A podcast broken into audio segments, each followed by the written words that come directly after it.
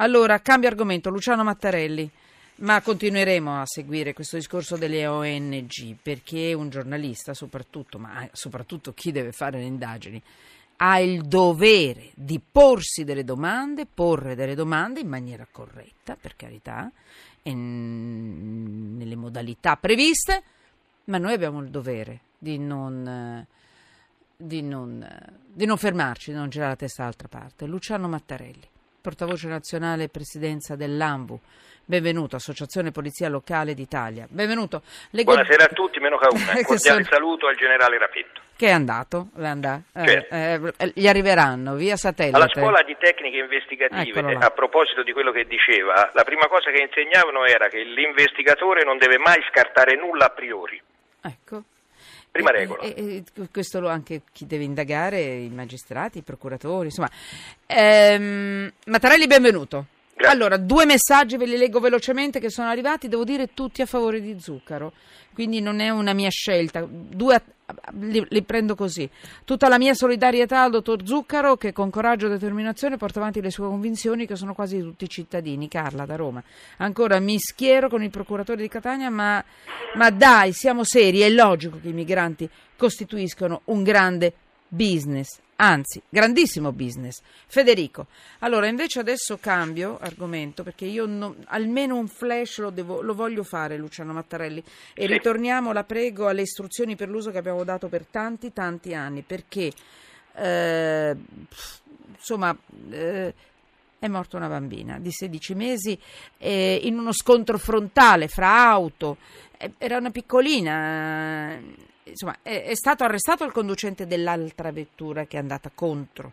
Certo. Eh, era, era, guidata, sembra, sembra, sempre da un operaio rimasto illeso, che è risultato tra l'altro positivo all'alcol test. Guardate, questo incidente ha molte componenti eh, sulle quali uno si dovrebbe fare delle domande, anche certo. perché, e qui c'è l'accusa di omicidio stradale. Sì, eh, la piccolina... certo era seduta in braccio alla sua mamma sul lato passeggero, senza seggiolino.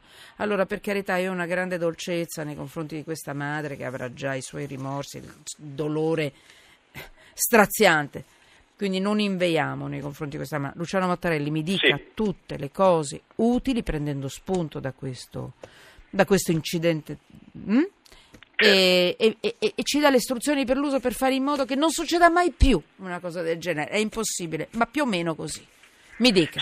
Ma il codice è, velu- è sintetico, uh, mette un discrimine, 1,50 m per i bambini, quindi oltre 1,50 m possono essere assicurati anche al sedile anteriore con la cintura di sicurezza. Sotto 1,50 m devono avere i sistemi di ritenuta, che sono quei seggiolini eventualmente agganciabili con la cintura, eccetera, eccetera. Quindi mai liberi in collo ad un adulto davanti, neonato, non neonato, mai mai, quello mai, proprio è vietato assolutamente. Le, lei ci sta già dando le novità per la sicurezza sui seggiolini auto, quelli che sono scattati la dal primo a gennaio, dal primo gennaio, vero? La normativa attuale, la normativa attuale. quindi praticamente eh, questo è. Poi ci sono delle deroghe, per esempio sui taxi o sui noleggi con conducente, se il bambino è nel sedile posteriore accompagnato da una persona di 16 anni, quindi che lo sorveglia sta attento, può non usare sistemi di ritenuta e importante che i bambini non possono essere trasportati utilizzando quei seggiolini particolari di sicurezza rivolto all'indietro sui, sui sedili pas, eh, anteriori del passeggero,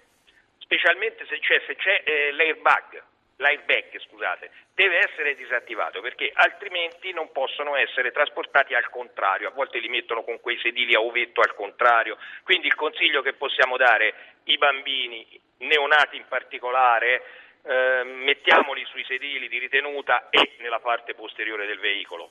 È una salvaguardia importante, non teniamoli liberi in braccio specialmente sul sedile anteriore, perché il sedile anteriore in caso di urto eccetera nel 90% dei casi è dove si subiscono le maggiori lesioni. Mi ricordi in una battuta, dietro per gli adulti sono obbligatorie le cinture di sicurezza?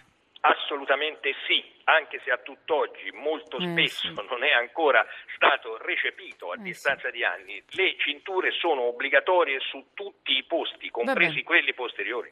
Luciano Mattarelli. Diciamo chiaramente, poi ripeto, Eh, in questo concetto Chiuda. stranamente, registriamo Chiuda. stranamente che cioè, la gente è convinta, mi metto quella davanti e sto a posto. È no, vero. È no. obbligatorio anche dietro. Mattarelli, grazie, grazie all'Anvulo, Associazione Polizia Locale d'Italia, benvenuto. Non le chiedo niente sull'incidente con i Vucumpra, con, i, con, insomma, con i migranti, insomma, c'è stata una cosa un po' brutta. A Roma è, è fuggito a un controllo antiabusivi, è, è morto sì. un senegalese.